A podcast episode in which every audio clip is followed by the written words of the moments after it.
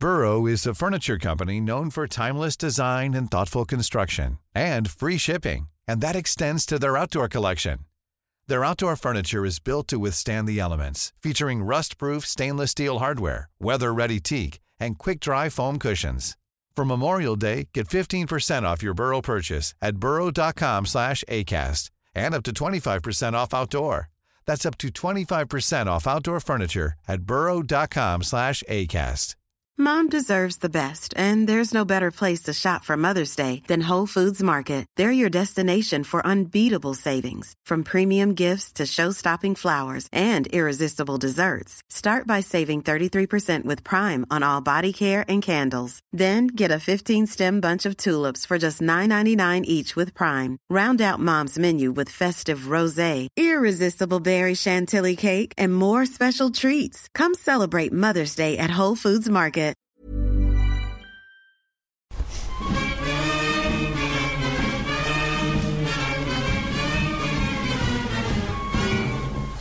Hello, Egg Chasers. It's the Egg Chasers Rugby Podcast, a podcast about rugby that doesn't take itself or the game too seriously.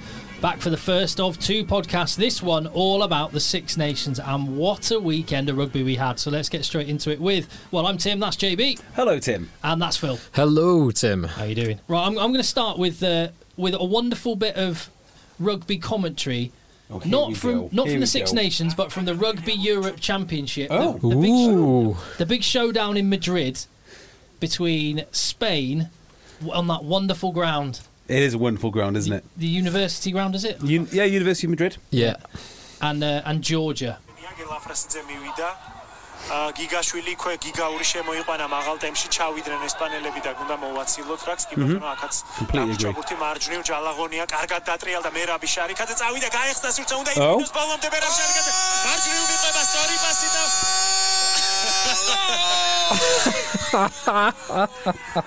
Knock on.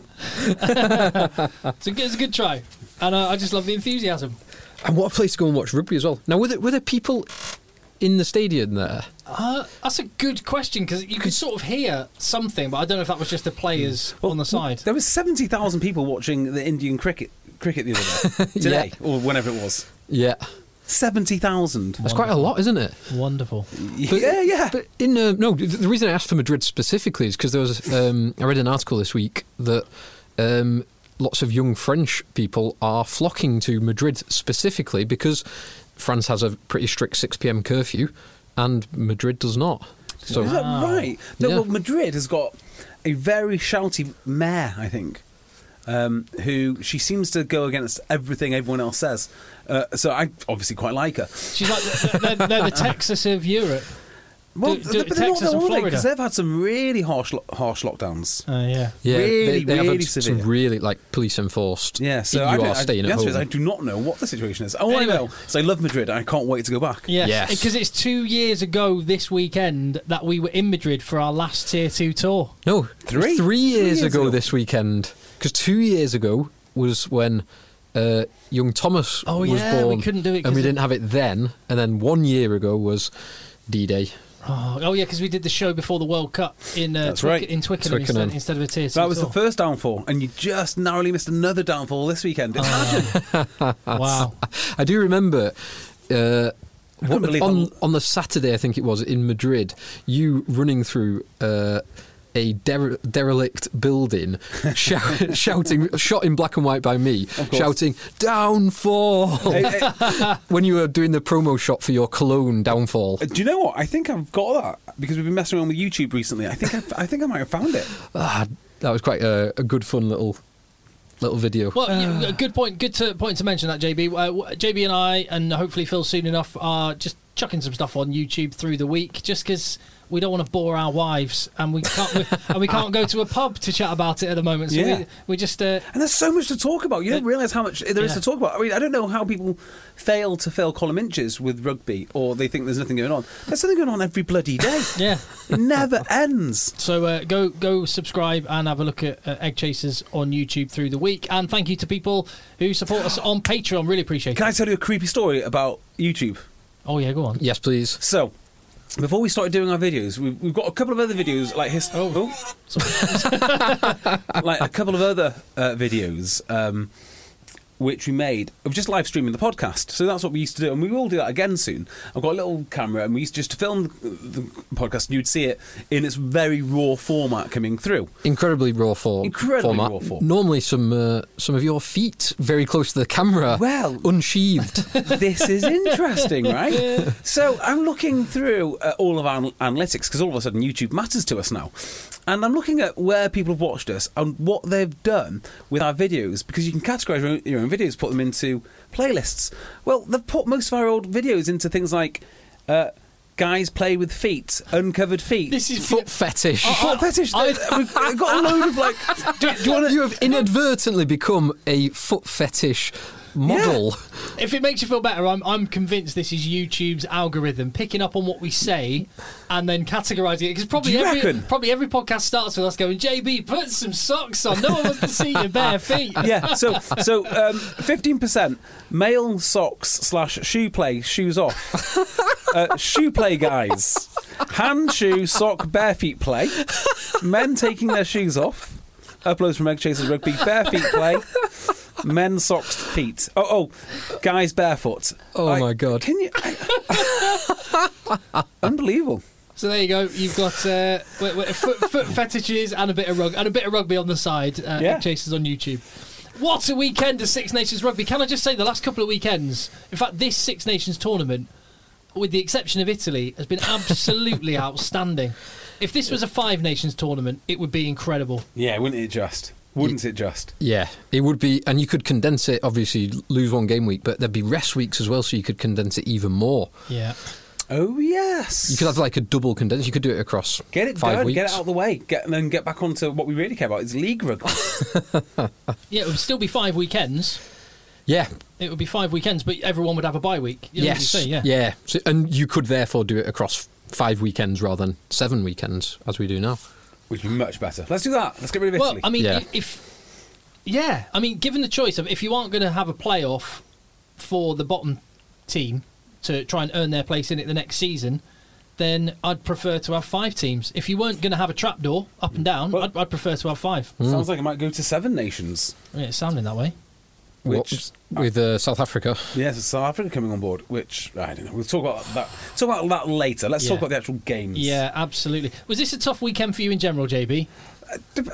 Well, I wasn't really interested in what Wales did. I couldn't care less. It's Italy. I, I haven't seen a single second of, of that game. So when we get to that, I'll, I might go make a brew. Actually, um, the I've had where's my tea? Anyway, uh, yeah, it was hard. Actually, it, it was it was it was difficult. I really thought France were going to win. Um, I, th- I thought France were going to win. I've got to say. They- Oh, j- j- More commentary is that? I, well, no, actually, uh, let me explain what that was because that is a bit weird appearing out of nowhere. This, did you know Brice Dulin, the French fullback, had had a, a brief acting career? no, I is, didn't. Is, is, is you serious? Yeah, I'm absolutely serious when I say this. He starred in a movie called Tu mérites un amour, and he played a swinger. Wowza! And this is a, this is a scene that Brice Dulin was in, um, and it's basically uh, he's with a woman who's eating dessert.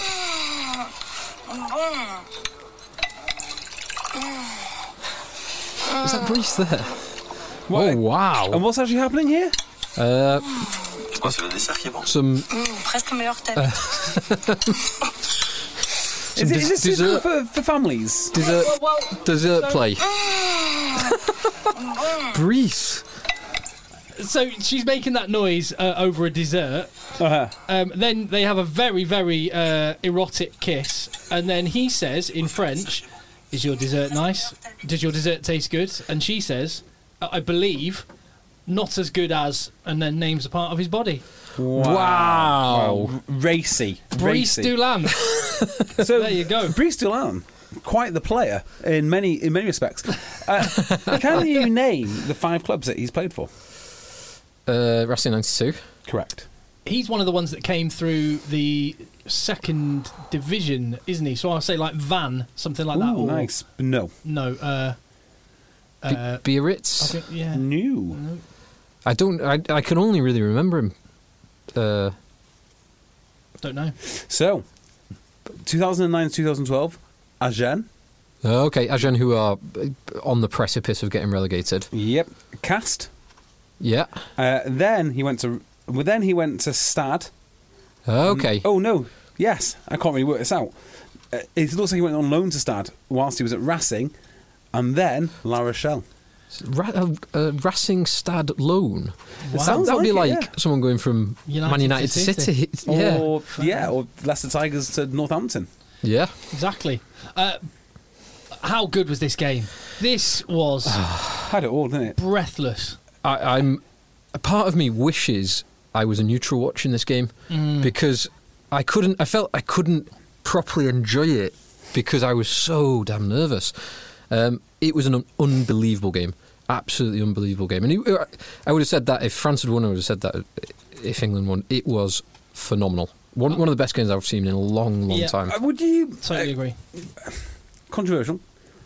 Would you say is one of the best halves that you've seen? Because I'm not sure. That as first a gay, half. I think the second half lets down the first. The first half was unbelievable. Yeah. The first half was ludicrous. I- I like- the, the second half I still thought was great because there was the the tension and the pressure.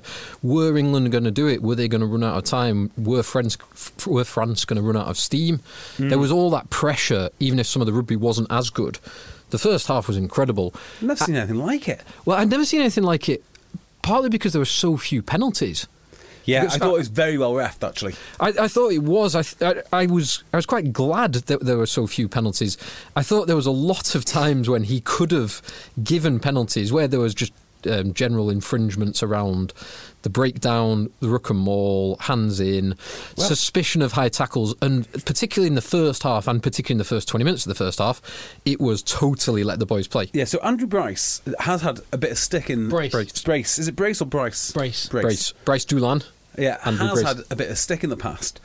And I think if he's playing in, if he's refing in the Premiership, as much as I bang on about how great the Premiership refs are, his Monday morning meeting with his assessors would not have gone too well because there's a lot of stuff coming over shoulders, um, Uh, Yeah. seatbelt tackles, contact with head. But it's Um, worth every, every last one of them. players not supporting their body weight at rucks Yeah. and getting the, the favour of the decision, um, which happened a few times. But it- Consistent though. it- well, he That's was it. he was consistent, albeit his reversal of the Ben Earl. Oh, yeah, that was wasn't in- that was yeah. inconsistent because I'll there look, was I'll two. look at the big screen and change my mind, or captains uh, alerted me to, or the, the captain's challenge, as Eddie Jones referred to it after the game. So I thought, think he got it wrong initially, but he did get it consistent with how he'd refed it for 79 minutes before that. Correct. And, and two really good examples are the end of the first half, the Tom Curry turnover. Should have been a France penalty. But Mm-hmm. There's a minute left on the clock. Tom Curry goes two yards from his own try line, um, goes to steal the ball, and hooks both arms under the tackled player. It, Curry is never supporting his body weight. I think sometimes you get you get the benefit of the doubt if if you're an attacking player and you go squeeze ball, uh, trying to birth the ball through your legs rather than just push it back. Then I think sometimes refs are harsher on you. yeah, Oh, yeah, yeah. And but because you he pull was the ball up into the ball, and I think Ben Kay mentioned this in comms that if you are trying to squeeze the ball through, the refs will allow you to concede the penalty by just if you um, because the defender can't get access to the ball. Yeah, exactly. you're, Yeah. if, you're, if you, if you get lifting the anywhere near the ball, you're the one with the positive act, and the squeeze ball player is the negative act. Yeah. Yeah. yeah. And So- it's, you know, it's good, good bit of detail that. So he did that. He gave the decision that way for, in favour of the defender. He did the same thing with Vakatawa on, I think it was Slade or possibly May, uh, early in the second half. It, uh, they're identical, almost identical, and then Ben Earl does it in this, and you think the penalty um, in favour of Ben Earl is consistent with how he's ref for 79 minutes, and that then flipping it was inconsistent with that. I but besides that, I thought he was great. I, had no I've- complaints from me. No, I have no complaints. I, I think what you said when you said had England lost, you would have been relatively happy. That's exactly where I was. And I said after Wales a couple of weeks back now, a few weeks ago. When was it? I can't remember. Two, yeah, two weeks ago, you Two asked the ago. question, didn't you? I, th- I think I said I was I was optimistic after that because I'd seen a spark and I saw that 11 minutes where we played as well as we did against New Zealand and that gave me enough sense of positivity that I didn't mind that we well obviously I'd prefer to not to have lost to Wales but I, I, I could live with it because I could see an out and again had we not got that try at the end had it not been given then I, I wouldn't have been despondent or gutted it would have given an, an easy out for for people to say that Eddie Jones is dreadful. Get him out. uh, get him out. All the rest of it. But So, uh, so this is one of the eternal rugby questions, isn't it? Is winning more important than performance? And Tim asked that question the other week, and I, I said I'd prefer a scrappy win to Yeah. a very good loss. Yeah, I'm always about the win. Uh, It Yeah. doesn't matter who who it is, get the win. But you are right. I mean, uh, you know, they did play well in phases against Wales. Uh, as long as your team isn't getting annihilated, and you're looking at think that was brain dead or that was stupid or you know, uh, there, there were moments of that in the Wales game and the Scotland game. Yeah, Yeah. Uh, now, now Eddie Jones is belligerent, and Eddie Jones is his own man, and I've criticised him at times, but I just, I just look back and reminded myself, and he, here's the, here's the facts. England got that when he arrived. England got that whitewash of Australia in their own backyard. Mm-hmm. Uh, did well in the autumn internationals, and then the Six Nations 2017 came around, and what happened to England? They fin- Uh, they finished fifth? fifth. they got destroyed. That yeah, they did, and some people Was that were- 17 or 18? that was seven. I think that was seventeen. And Okay. then some people were saying, I think by 2018, some people were calling downfall. and and things like that. Nailed Every- everybody was on Eddie Jones's back. He's he's uh, he's hammering these players. He's doing too much. And then the World Cup came around, and they they produced. They got to the World Cup final, and in doing so, produced a game of rugby that no one had seen anything the like of in a generation since England won the World Cup. And look, map that four years from when Eddie Jones first took over onto where we are now, and doesn't it feel incredibly similar? No, I mean this was an England performance that could happen because they have one of the best squads in the world, don't they? Really? I mean, they you know they can call upon it. Uh, Are you happy being inconsistently world class? Because it's a consistency which is lacking. And you look at the great New Zealand teams, and I mean, England should be up there with the best because they have the best players, they have the most resources, they have the biggest, uh, the biggest union, the biggest stadium. They they should be there or thereabouts. They don't have the best. But I, I take issue with the best players. Yes, the players. Very all- good players. but- yeah, they have very good players. Absolutely. Everyone's got very good players. Everyone's got very good Wales players. have got very good players. But- Ireland but- have got very good but- players. but having- Scotland have. having ten players in one position is it doesn't help your it doesn't help your best fifteen particularly. Yeah. Okay. Well, we can debate anyway, about it. anyway. uh, yeah, I, they are inconsistent, and I think the Eddie Jones approach does lead to lead to inconsistencies. I'm amazed that they won this game. Actually, the more I think about it, the more I'm amazed because if you if you take England's physicality off them, they really struggle. And I thought France, for a large part, could do that. And actually, England really stuck well, but stuck well by the task. In England, so I was I was fearful going into this game because the France squad on paper, not just on paper, on the pitch, the France squad is unreal. They've just got so much talent in every position. They've got game breakers, game changers, and England. We know we know they have it, but I thought the France team on paper looked stronger. Yeah. Certainly, the starting fifteen. When uh, Dupont scores that try 80 seconds into the game, I thought, here we go. Because England in this tournament, they've been chasing the game against Wales and against um, Scotland. And while they've come back into a, a little bit, they've almost had to expend too much energy to try and get into it and just imploded.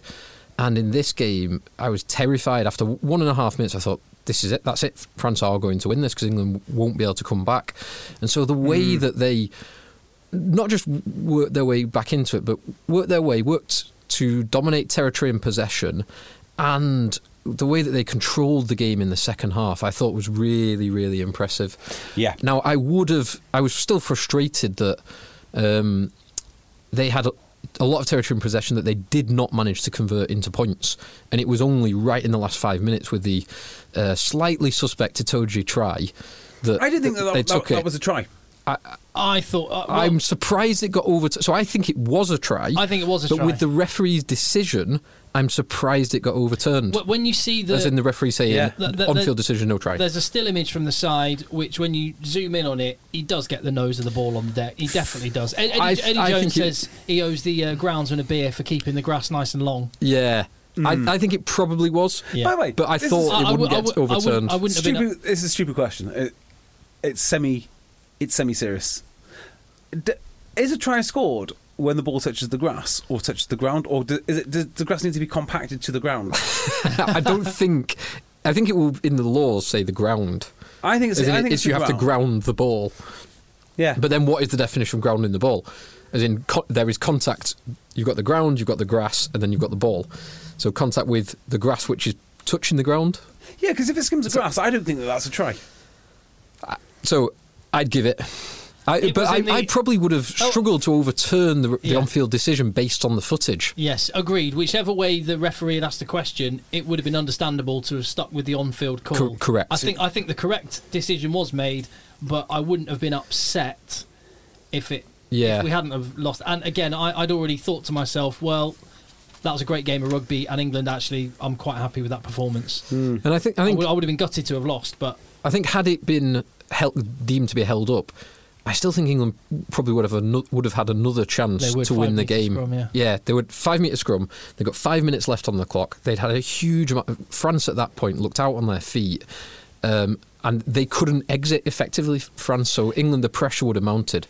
As in, if, if England didn't score that, if the game went on for another thirty minutes, England are probably going to win by Yeah, I think twenty that's points. probably what England can be most proud about, which is their ability to dig in deep. That's what they work so hard for at camp. Is that fitness side? the fitness looked really good Yeah, may, man, managing to contain France for as long as they did, and then taking it out into the deep water is very impressive. Very impressive. What- there were times in that game because of the way that it was being refed where there were minutes and minutes of just open running and there were phases where the ball changed hands five six seven times and the te- you can see players are not retreating there's space everywhere and england invariably when it got like that when it broke down england won that battle not because they've got better broken field runners because actually i don't think they have They anyone as good as. Oh, they know.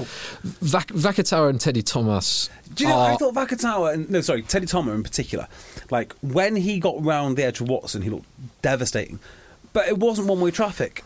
I mean, Oh, they, were, they were like two fighters who didn't like to defend. In fact, both of them were exactly the same. like once they had the ball, they were both as good as each other, and they were quite happy to not really tackle the uh, tackle the other guy. In fact, they complemented each other wonderfully. Well, France, I thought one of the best things about them was how well they defended, particularly in that second half when England had all that territory in possession. Mm. There were times where England found some gaps beautifully. Slade for the first try, for the Watson try, found a hole through the middle. You know- but France, France's defence was they scrambled really well. awesome. Uh, like a Shaun Edwards team does. Yeah. Who do you think is going to sign Watson at the end of this year?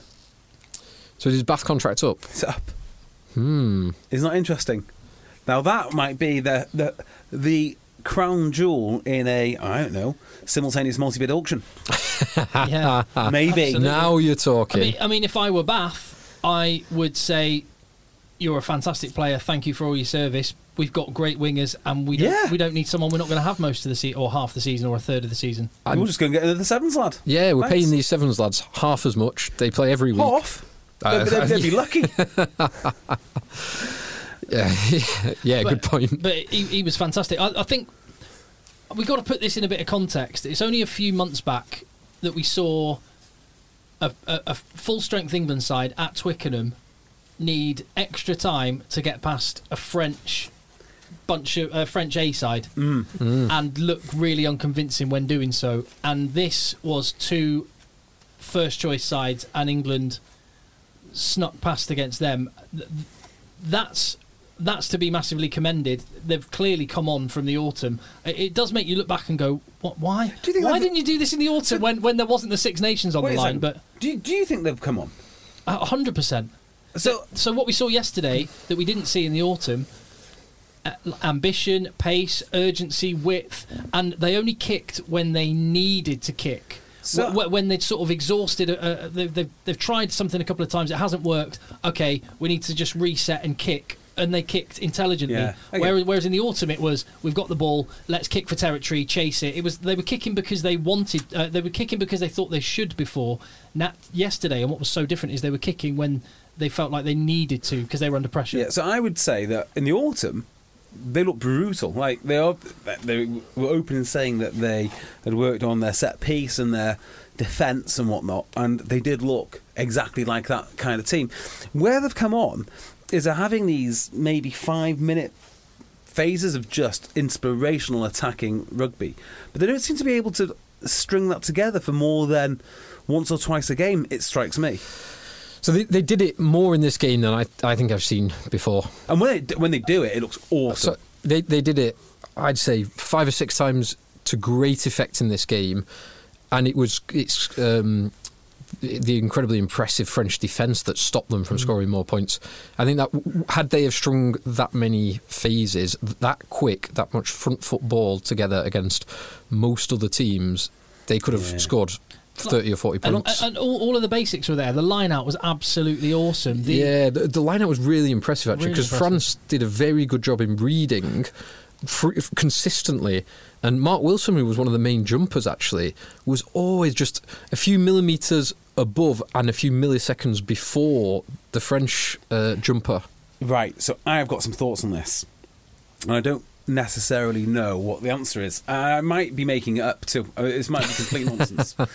Did you notice how quickly France took their lineouts in the first uh, in the first like 20 minutes? So I, so I noticed them taking some quick lineouts. Yeah. Because England, I was screaming at the television because after two weeks ago, England being caught napping on multiple occasions, they got caught on a couple of French quick lineouts, which, having been caught short against Wales, is totally inexcusable not to man up against a quick French lineout. isn't it?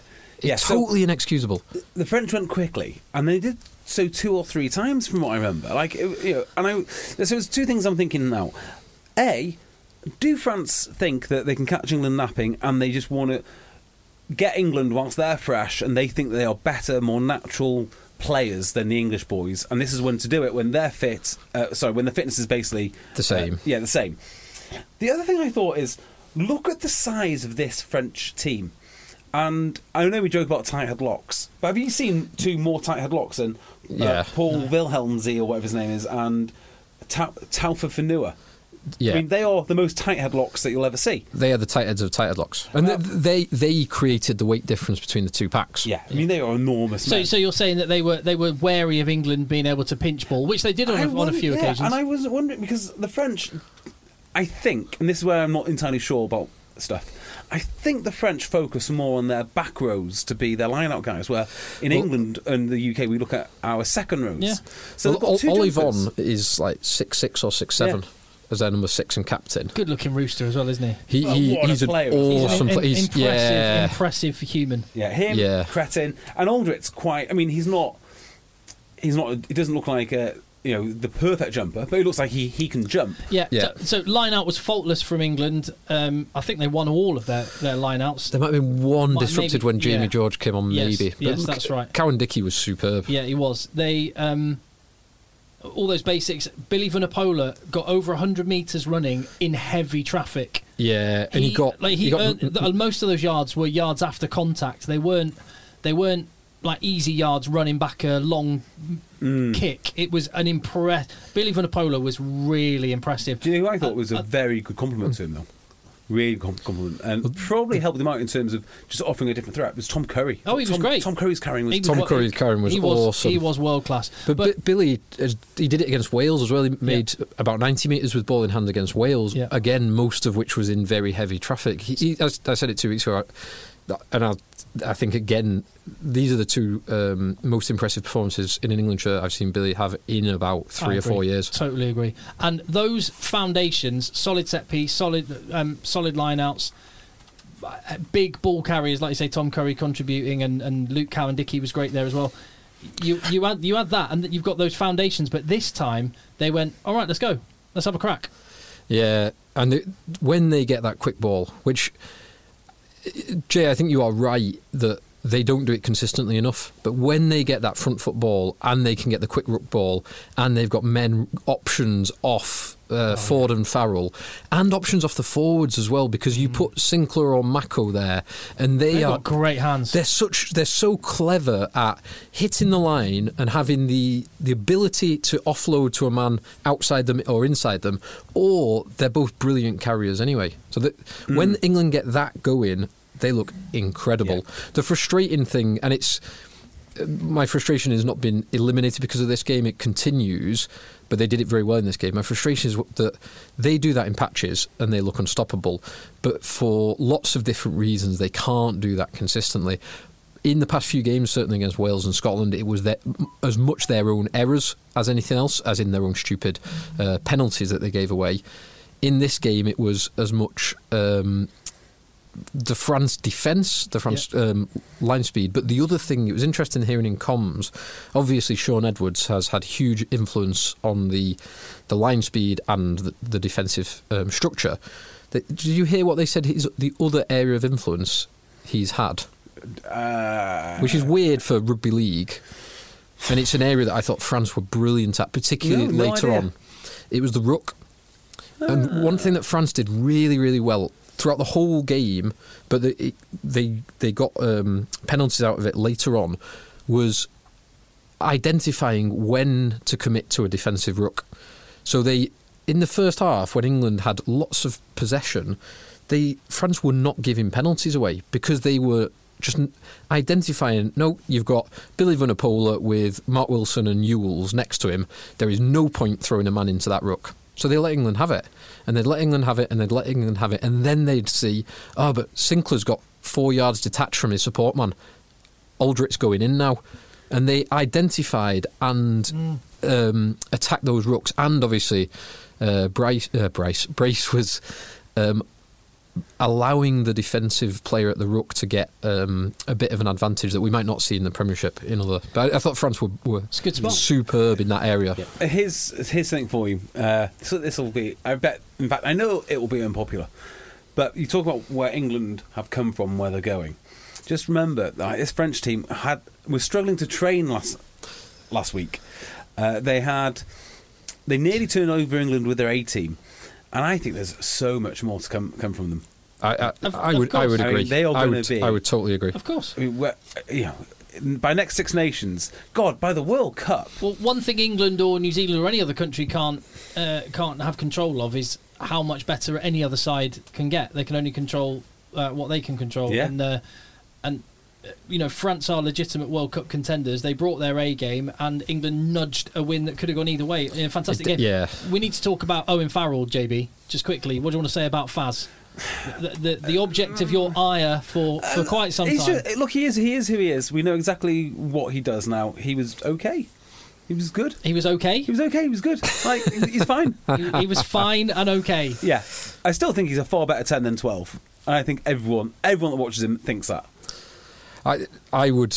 And I, I've been saying this since Eddie Jones first took over. I was actually saying it um, in the, World- uh, 2015 World Cup. My my preference is um, Ford and Faz, both on the pitch at the same time. It's more a statement of how much he likes Ford, or how much everyone likes Ford. I think Ford is Do you think? remarkable. Yeah, Well, well, well what twelve? What twelve?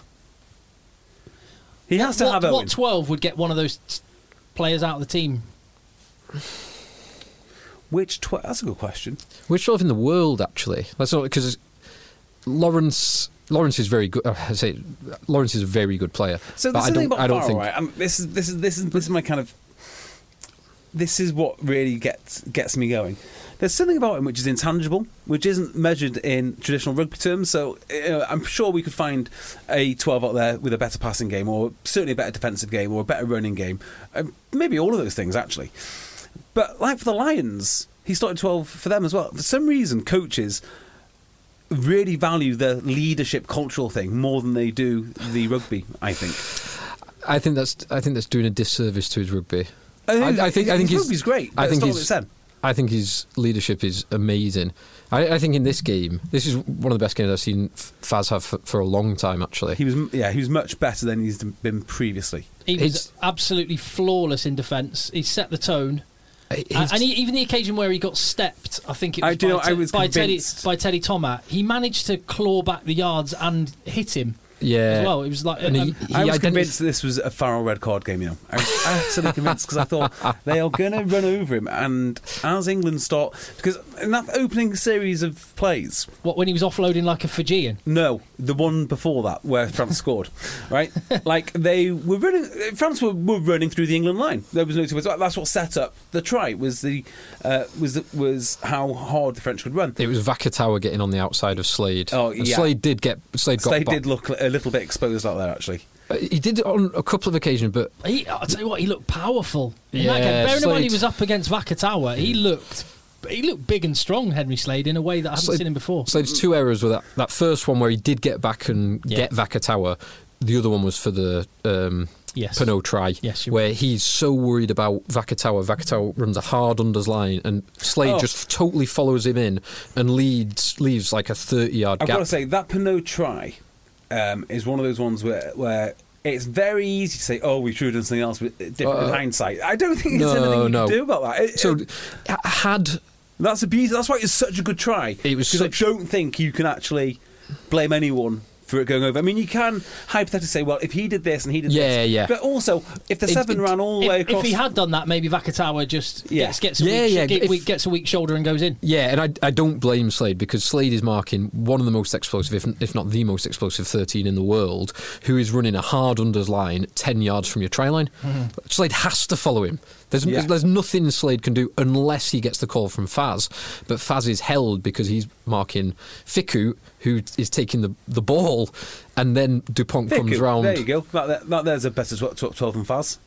Mm, I'm, I- not, I- I'm not having that. I'm, I'm not so sure. So- I, I, I like I like One hundred percent certain on that. Right. So there is. I understand. It, I think it's the same with the England team in general. I do understand why why some people dislike you included, JB, dislike Owen Farrell. Oh, sorry. Just just an a example. bloke. An example. Not as a bloke. Uh, I think it is as a bloke. it's not as a bloke. Don't, don't you? Don't you? T- I, th- tell I think it's. I think it's as a bloke, just like people dislike Eddie Jones as a bloke, and they map that dislike. No, they, I think- they like that. They dislike that grumpiness, that belligerence. No, I like it. and and then they map that onto But- his performance No, as these a are the, no, these are things that I like about him. Th- th- this is not things I don't like about him. But you know, they're all weaknesses too. You know, there's a lot spoken about in the week about how he talks to refs, and I think there is something in that. Which Nigel Owens incidentally did a, a good article, which is worth a read, um, saying that's rubbish. He's he's. Uh, I, I've well, some. I, I've refereed quite a lot of uh, captains on the field, and, and I. I know in Farrell. Hang on. was What do you think Nigel's going to say? Yeah, I often get influenced by smooth talkers. No, he, but if if he thought if he thought The whole point of manipulation is you don't know what's happening. no, if he thought Owen Farrell was uh, was a bad captain on the field, then What- then he, he would just would just would have said nothing. But anyway, but, Warburton says Warburton says something completely different, and Warburton's like, "Yeah, look, you got to do this, this, and this, and you got to, you know, it's the way you ask the question. I mean, the questions he asked the referee, and it's well, not to realisticate that, were fine questions. They were the, well, they weren't the, exactly the right questions, but the way he said it, let's let's talk about this game. Uh, So he, he, he kicked sticks faultlessly. He set the tone in defence. He offloaded and had a, a key part in attacking play. But it was just an outstanding world class game. And and just again, just to pour a little bit of cold water on the on the haters. who are the haters? Who are Exact- these imaginary people? No, there's a well, there's tons. There, of there might be one in this room. There's I one, there's one in this room, and there's a lot. Uh, there's a lot. I- I'd all have over at 10. Wait, so at 10. so it's not just his England teammates over, you know, best part of a decade now. It's and his Saracens teammates that all say the same thing. Warren Gatland, Paul O'Connell, that time with the Lions in 2015. Every teammate he's had, and there, and Matthew Jalibert, his op- op- on the opposite side this weekend, grew up saying Owen Farrell was his idol. You, you're right to say it's intangibles. I think It is the intangibles, I think 100%. I think maybe, and it's probably the same with Eddie Jones a little bit. I think there's something us non-elite rugby players maybe need to accept. We don't know what we think we know, and the, all of the, the the the one common theme here is that all of these international superstars, coaches, players, all think Owen Farrell is incredible, and fans dislike him. Uh, let, us just sort of put those on the Some fans- scales and no, no, see no. which one we give you more could weight to. I can definitely see why he's dislikable. Yeah. To people who are not English. There is no. I mean, like. Oh, yeah. He's like. Yeah, in the same way that in the same way that Mike Brown. Yeah, or Dan was, Baker. was- I mean, yeah, yeah. You know, that's he, he, that's an undeniable. Oh, by the way, Although I dislike Kieran Read far more than, than I dislike Owen, Owen Farrell. Why do you dislike Kieran Read? Well, because You, you, because you couldn't touch him with a Yeah, hover you hand. did the hover hand. because he's obviously di- he's obviously disingenuous. Whereas when Farrell is like losing his mind with the ref, you know there's no, there's no Fa- filter there. It's just like yeah, what, what's going on? This is clear and obvious nonsense. What's going on? And then um, I love. I actually Ki- love that about both Farrell and Mike Brown and Biggar Yeah. Well, because Ki- they, they, you, there is nothing exactly as you say. There is nothing fake about that. They are so passionate and they care so Kieran much. It. however, in the Lions does the whole. Hey Sam, that's It's just a game. Just a game, eh, mate? Uh, decision reversed. What? Yeah. And then, and then like, and then like the, the mask slips, and you realise you realise what you're really dealing with here. Yeah, but can I well, just on Dan Biggar? There was one thing that did you see Dan Biggar's clear out on the head of the Italian player? No, I didn't see a second of a It, second it, of this game. it was. It, it, I saw the, his tackle on Mayo. Oh, there, it? there, there was a really bad tackle that he did. But it, it, it was handled well It was by ha- yeah. Barnsley. He, he- he went he went to upright. There, Up- it was, It was shoulder upright to passive. chest. Up- Yeah, upright but but passive. Yeah. Uh, so it was, he did not upright but passive hit. And didn't notice he, the clear out. he also did a clear out, which um, I might be able to get out the video of it. But he, he basically it's a, it, it was totally unnecessary. Ball was lost, and Dan Biggar goes in and just shoulders the head of this Italian player. I think he might get cited for it and miss the final round, final game.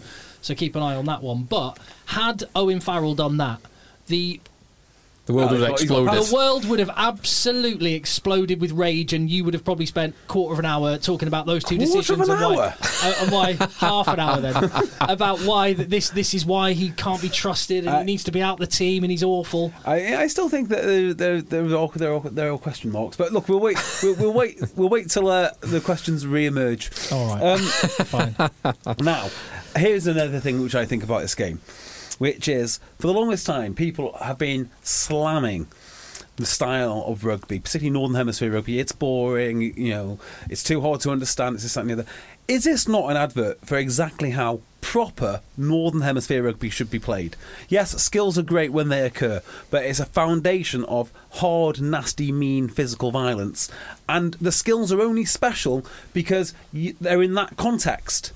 Yeah, but what, what added to that? I totally agree. What added to that was the fact that for some reason this whole game there was there was a sense of urgency. Like there wasn't massive stop downs with Mako Vunipola picking mud off his boots bef- before a third scrum reset. You got the scrummaging in the power game and all of the stuff that we that we love along with it, but it was within the context of I don't know, just a willingness to get going. And that, that was the. They wanted to well, go it, each it was yeah. It, there was two things on that. F- Fran- France did want to speed the game up. I think England also wanted to speed the game up because they backed themselves to be fitter than France. So you had two teams, Yeah. both wanting to speed the game up, and a referee who wanted to let the boys play.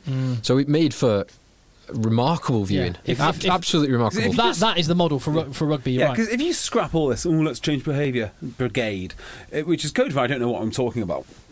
Uh, if you just get, get rid of that, because the, the art of refereeing a game is truly an art. You know, it's very hard to reg- regiment it. Uh, and do the almost NFL style decisions. Well, okay, here's the decision tree. I mean, some things do work like that, but you need different approaches for different situations in the game because there are some things in rugby which are very linear, and other things which are not so much. So it is a real art. Uh, and it's it's exactly because of that physicality which we're trying to get out of the game, which made this game amazing, amazing. So I, I don't think they're trying to get the physicality out.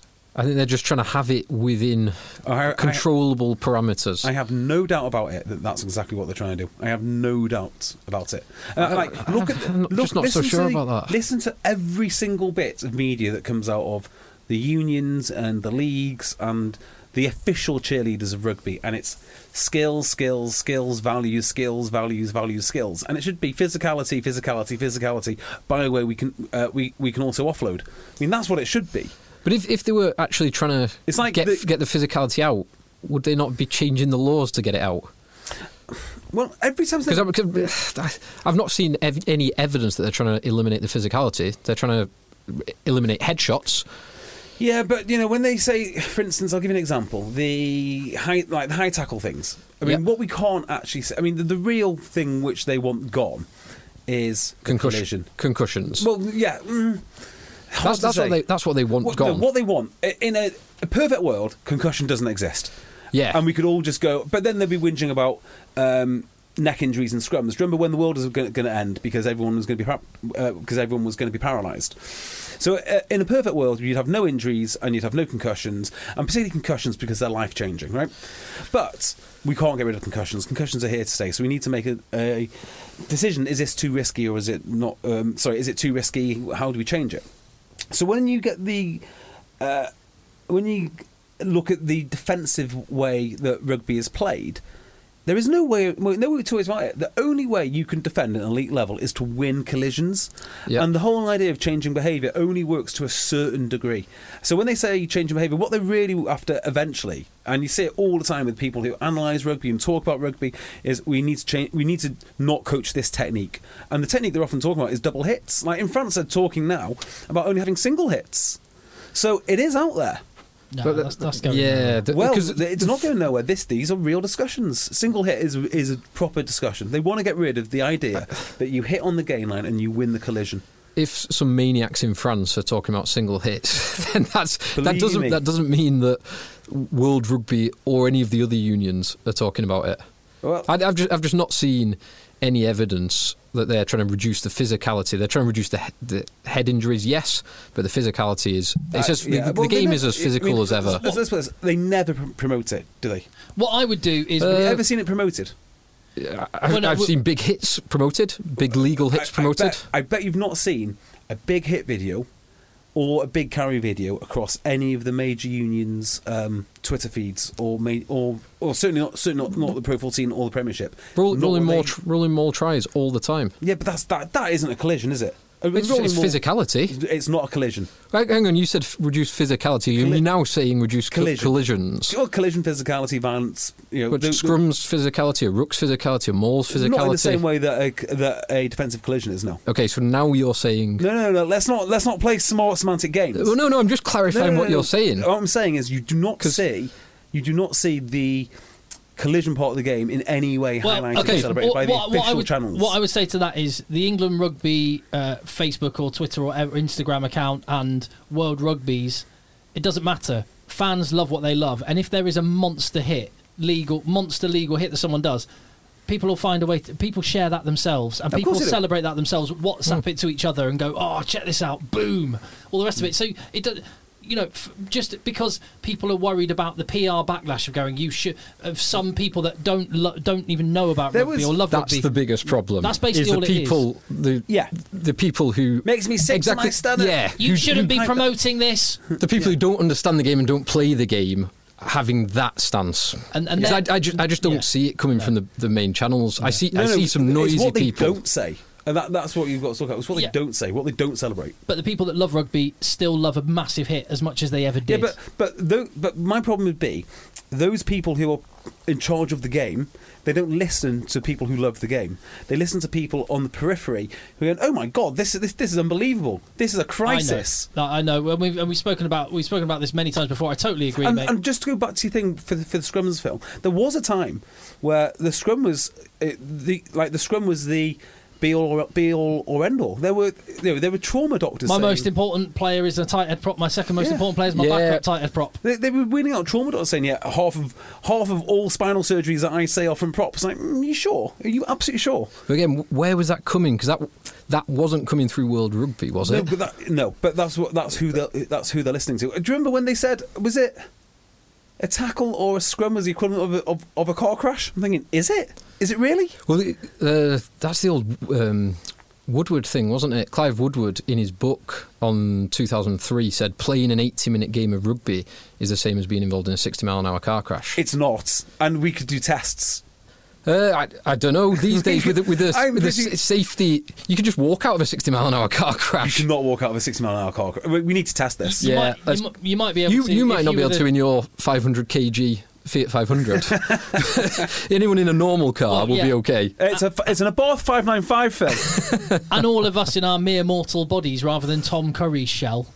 well, I mean, if, maybe maybe we just need a handful of players who are willing to get into 60 mile an hour car crashes and just see, you know, see see, see, see what the difference is. Yeah. Here we go. Um, World Rugby. Um, one of their. This is about their fifth video along. Is um, Jonah Lomu running over um, Mike Catt. Mike Catt? That's fine. That, that's back in the day. Find me. No, find that, me that's that's find me a modern that's, day. That's their. That's Yeah. their, that's they posted it. Find me a modern. When was that? Six days ago. Find me a modern day video of big hits. A modern day video of big hits from from any So- of the league. There's one that they did. I won't be able to find it now, but it was an amazing tackle. Uh, a women's rugby game. I think it was Australia, or England. England No. woman going down the left wing Was- and gets absolutely nailed. There was one. going around from women's game, and it was an absolute. It wasn't from an official channel though. But it, this was one that um, World Rugby have shared. But, but anyway, don't worry. Yeah, you're, you're right. It, so if they're not doing it, it's because they're worried about the the opinions of people that don't matter. Rugby fans love Yeah. it, and and and it's and also it's the bludgeoning your way uh, at times is such a key part of the game that you cannot win a World Cup without it. Therefore, can't. it will be or, or Six Nations without it. Therefore, it will it will remain so. And and what a brilliant example of it we had. So um, any more? uh, Just a couple more things. Ben Youngs. uh, it's Another good game. Another great game. yeah, He did go. He, He- did go well. He did go he had a really good. well. uh, It's no one, on, no one on, on either team really played badly. There's a few people had some some bad moments, but both both teams played brilliantly. Yeah. Uh, ben Youngs had a great game. Charlie Ewels, I thought had, a- I- had a I really good totally game. agree. And he, I felt like him and Wilson did so much of the hard unseen work, just clearing out rucks. And Ew- Ewels, I, Jay, I think you've mentioned this in the past. The um, the time that Ewels takes from making a tackle to being back on his feet is inc- he works so hard off off the ball. Funny player Ewels, as in the people that rate him most are coaches, and that sounds like a criti- That sounds like an amazingly positive thing. It sounds like a backhanded. This sounds like you're going to be talking about Owen Farrell again. Yeah, uh, but this is a true thing. Like uh, the coaches love him; they love what he says, how he behaves, how he acts, things that he does. Um, you know, like the fact that he gets off the, off the floor so so so quick is is awesome. But then I don't think necessarily players see him in the same light. In fact, I, I know I know that they don't, and there's a lot of questions as to why is this guy here exactly. And He- I- he and had the a- answer is I don't know. He had a great game. Uh, He had a really, really good He game. does work. He, he There's that. worked. He worked very hard, and he's uh, other than the uh, blocking um, that got called back, probably rightly, where he was broken through. You barely saw him with ball in hand, but if you watch the game and you see how much work he actually does, he's a very useful player. Yeah. Um, fantastic game. Uh, I'm going to move on by way of uh, this story. So ju- dip down into tier two, which uh, this podcast loves. We go and support it whenever we can, and we'll be back on a tier two tour soon. And if you're following us on patreon.com slash egg chasers, you'll have priority access to those tickets when we do a live show in Madrid or Bucharest or wherever it may be as soon as we can. Uh, but to Romania, actually, Florin Vlaicu, I hope I said your name right, Florin. Um, we saw him play when we went um, uh, when we were in Bucharest on the Tier 2 tour. He's, he became the seventh player this weekend in Test history to score 1,000 Test points. Can you name the first six? Score a thousand. For, yeah, there's seven players that have got that scored a thousand Test points. So- Okay, so I reckon rugby. I've got three. So let's take it in turns. Go on, JB, you go first. Well, I don't, I don't know whether Yeah, I think I've got three. four. I've got four, Okay, five. just give me one then. Um, uh, c- com- say, uh, Dominguez. Diego Dominguez, correct. Uh, Wilkinson. Jonny Wilkinson, correct. Carter. Dan Carter, correct. Rog. Ronan O'Gara, correct. Oh, I didn't have him. Jenks. Neil Jenkins, correct. That's five. There is one more. Dun dun dun dun dun dun. Stephen Jones. Incorrect. Ooh, okay, interesting. That's where I'd have gone. Uh, so instead, I'll go for. Oh no, that's ridiculous. That's not him. Uh, no, no, no, no, no, no Australian fly halves kick from what I can remember. So yeah, it's normally the second rules or someone like that. Yeah, it's some so ridiculous. So I'm going to say it is. No, it's not him. Oh, the French have all their nines kicking, so it's not them. Yeah, there's- Uh, Chris Paterson. Incorrect. yeah. d- Um, That is a terrible guess. I don't what I was thinking there. it's the longevity that's It's- okay, so, so. you mentioned Farrell. Did we mention Farrell? I'm, I'm not We- taking any more answers. I'm on Phil. Sorry. We've not mentioned Farrell. Uh, Farrell's got eighty something caps, twelve points a game. Hmm. I can't remember. I'm sure they would have. ma- Someone would would have made a big deal about him scoring a thousand points. JB would have made a big deal. JB would. have loved it. Yeah. Take Yeah. the tape out. Here's why Owen Farrell needs to be worried after his thousandth test point.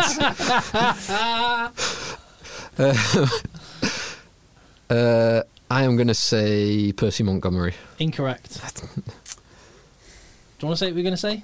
Owen Farrell. Correct. Hey, Yeah, got it. correct. How many is Owen Farrell on then? I don't know actually, but uh, Neil Jenkins, Diego Dominguez, Jonny Wilkinson, Dan Carter, Ronan O'Gara, Owen Farrell, and now Florin Vlaicu Congratulations, of Mr. Romania. Blanchu. Yeah.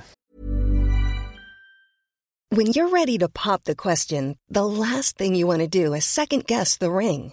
At Bluenile.com, you can design a one of a kind ring with the ease and convenience of shopping online. Choose your diamond and setting. When you find the one, you'll get it delivered right to your door. Go to Bluenile.com and use promo code LISTEN to get $50 off your purchase of $500 or more. That's code LISTEN at Bluenile.com for $50 off your purchase.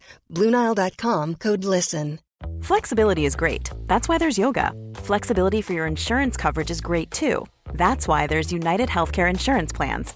Underwritten by Golden Rule Insurance Company, United Healthcare Insurance Plans offer flexible, budget friendly coverage for medical, vision, dental, and more.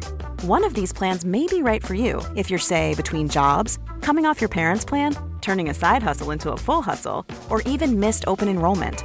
Want more flexibility? Find out more about United Healthcare Insurance Plans at uh1.com. Very good. Oh, oh, one thing actually before we jump on to the next game, the England player names. Uh, sorry, player names. The England company names. Oh uh, yeah. registered with HMRC. Who Yeah. Are, now I think So this is a really, I've, I think this is a really interesting story that's not not had much coverage. Yeah, I'm going to give a little bit of context. J- JB's our resident financial advisor, so if there's anything to say specifically, he can say it. But all I would say is, rather than thinking Stephen as- Jones is seventh. Damn it. anyway, you were close, rather than thinking that this is a um, an automatic situation where there's been salary cap breaches that, that that and that's what HMRC are investigating, I would just say every single person in my industry of radio television is currently going through a process where HMRC are reassessing whether you are uh, a contractor or an employee in in this Yeah, thing called IR35, which, which is happening everywhere. it's happening It's- in con- the yeah. construction industry and An- anywhere, anywhere where there's contractors. anywhere where there's contractors. So it's having a massive impact in my industry, and it's causing lots of meetings with different people and, and in organisations. So I've so before you jump to conclusions that this is a oh someone's someone's been naughty with the salary caps. Very just, naughty. Just have a look. HMRC are spreading their net. Casting their net very, very wide, so it's not unusual for them to go. All right, let's just have a look at this and check it's as it should be, and if we need to just change what we're doing, Yeah. rather than mismanagement. But but but the one thing I'm sure JB would probably agree with me here is um, the suggestion that it's out of order or it's somehow shady that these England players have these companies to manage their image rights is is just wrong. It's just Yeah, I sound mean, financial You could. sense. I mean, you could mismanage stuff through a, through, through a company. Absolutely, you could. Yeah, but you get found out. Yeah, I mean, you might put some things through there which you shouldn't. You know, you might be putting your lunch through there or some such thing. Um, but uh, rugby players are, are paid by their club to do two things. First of all, is play rugby. We are well aware of this. Number two is something which is less easily uh, valued, and that's their appearance. That's that's their you know that, that's an image. Hence, image rights. Sell brands, sell tickets, sell Mm-hmm. shirts, sell yogurts, sell whatever. Yogurts, yep. Sell So- vitality life insurance. So uh, here's the example I use. Leicester Tigers are great for almost everything because they're an example of almost everything. But Leicester Tigers have seen their England boys once this year. What are they paying them for? Because it's not just for rugby. If it was just for rugby, they'd be getting a terrible deal. But George Ford and Genge and all these boys are worth something to them. And that's what they're getting paid their image rights for. Now, every Premiership club will have gone through the process, or at least a handful will have gone through the process to work out what is legal, what is acceptable, and what's not. They will have gone to the revenue, or they will have gone to a solicitor or an accountant and said, "Is this okay?"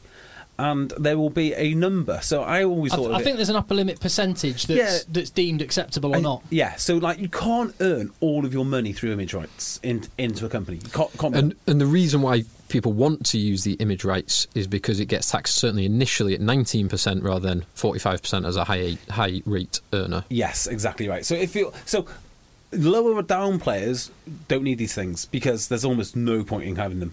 You know, yeah, al- almost no point. They are not going to sell any shirts, or certainly not any that would be calculable or noti- notable. Yeah, you, by the time you've set up the company, worked out exactly how many times you've been, and I don't even think you get paid the image rights if your face is alongside four other lads.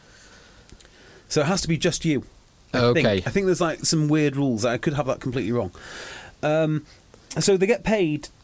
I think eighteen percent is off the top of my head. That's sort of the amount you can Yeah. get. It, it's an, you know, so it's not that they are not looking. They, I do not think that they are interested at all in image rights companies. I think they're interested in the stuff which Saracens were doing, which was all legal, even though it wasn't salary cap compliant. Yeah. I think that's what they're interested in. Yeah. Well, so there's been there's quite a lot of um, case law and examples of this exact thing in football. And just two years ago, HMRC were investigating 267 professional footballers for this exact stuff. Many of whom are not the super. It's not a uh, Kevin De Bruyne or a um, Bruno Fernandes or uh, Mo Salah type player.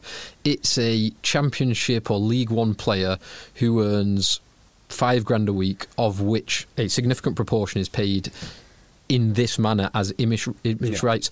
That's where HMRC were investigating, and there is obviously crossover from that in rugby clubs. Um, the the bit that I'm not sh- uh, the, well, the bit that I think the reporting is wrong from what I've read is.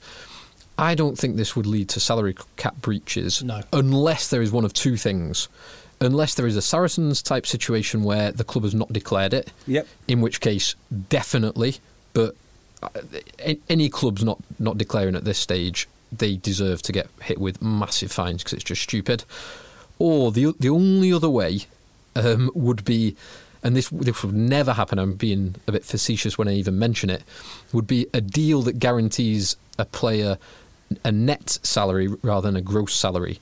I.e., when you uprate from 19% tax to 45% tax, hmm. their salary would go up.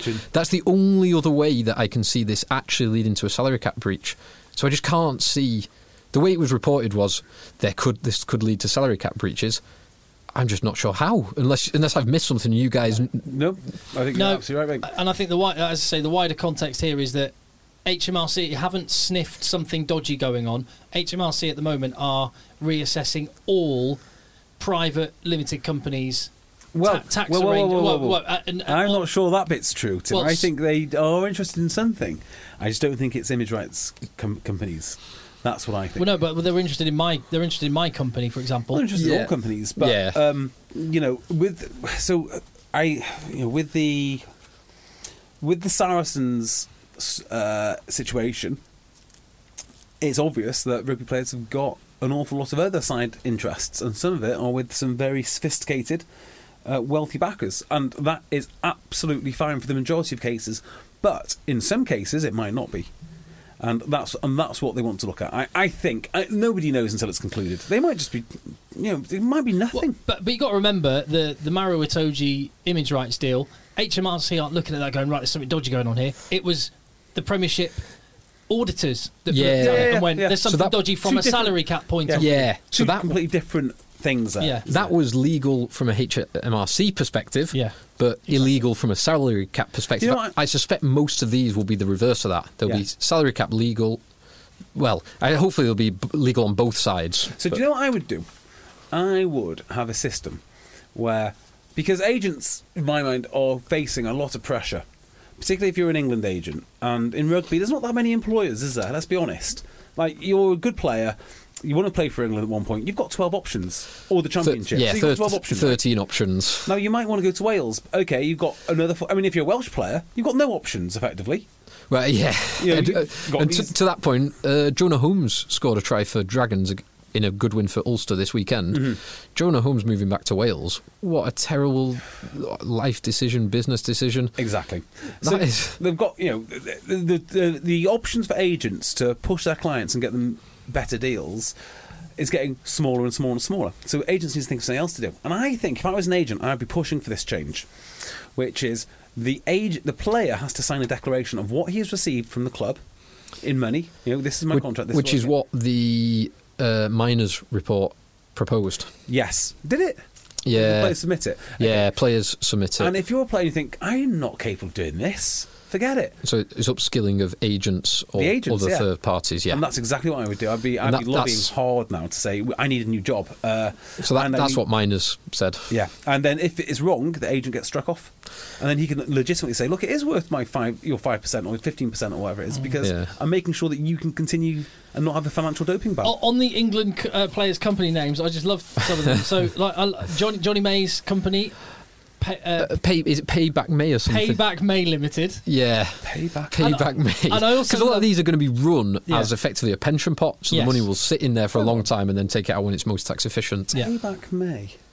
Payback May. Well, you'd have to have you'd have to pay corporation tax on it to keep it there, but that that means you're only paying nineteen percent yeah, to, rather than yeah, Which is called Maybach.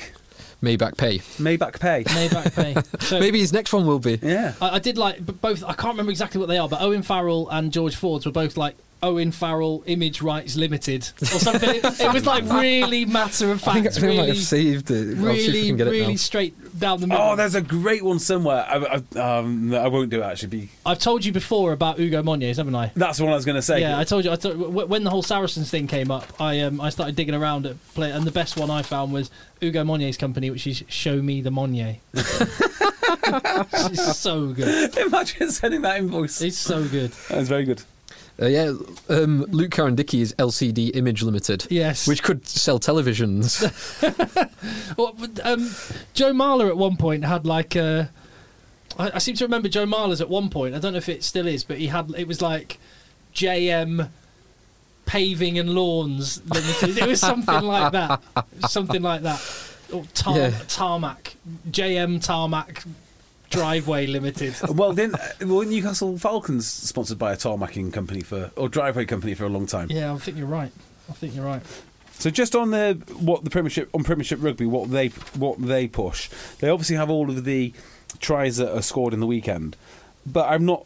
We're down to March fourth here, and I'm carrying. oh yeah, pr- pr- so Premiership there is not rugby a won't. single single tweet celebrating tackles, mauls, or Premiership scrums. rugby won't. There are, however, three different tweets celebrating uh, groundbreaking women in rugby for a men's league. I mean, uh, you know, the, the the tone deafness of their communi- of their communications project is just it's unbelievable. If- So if- I, if I happen to agree with you on, on Uh, uh, Premiership rugby. Learn with us. Learn with you. I, why do I care that you're doing online learning for kids? Show me some scrums.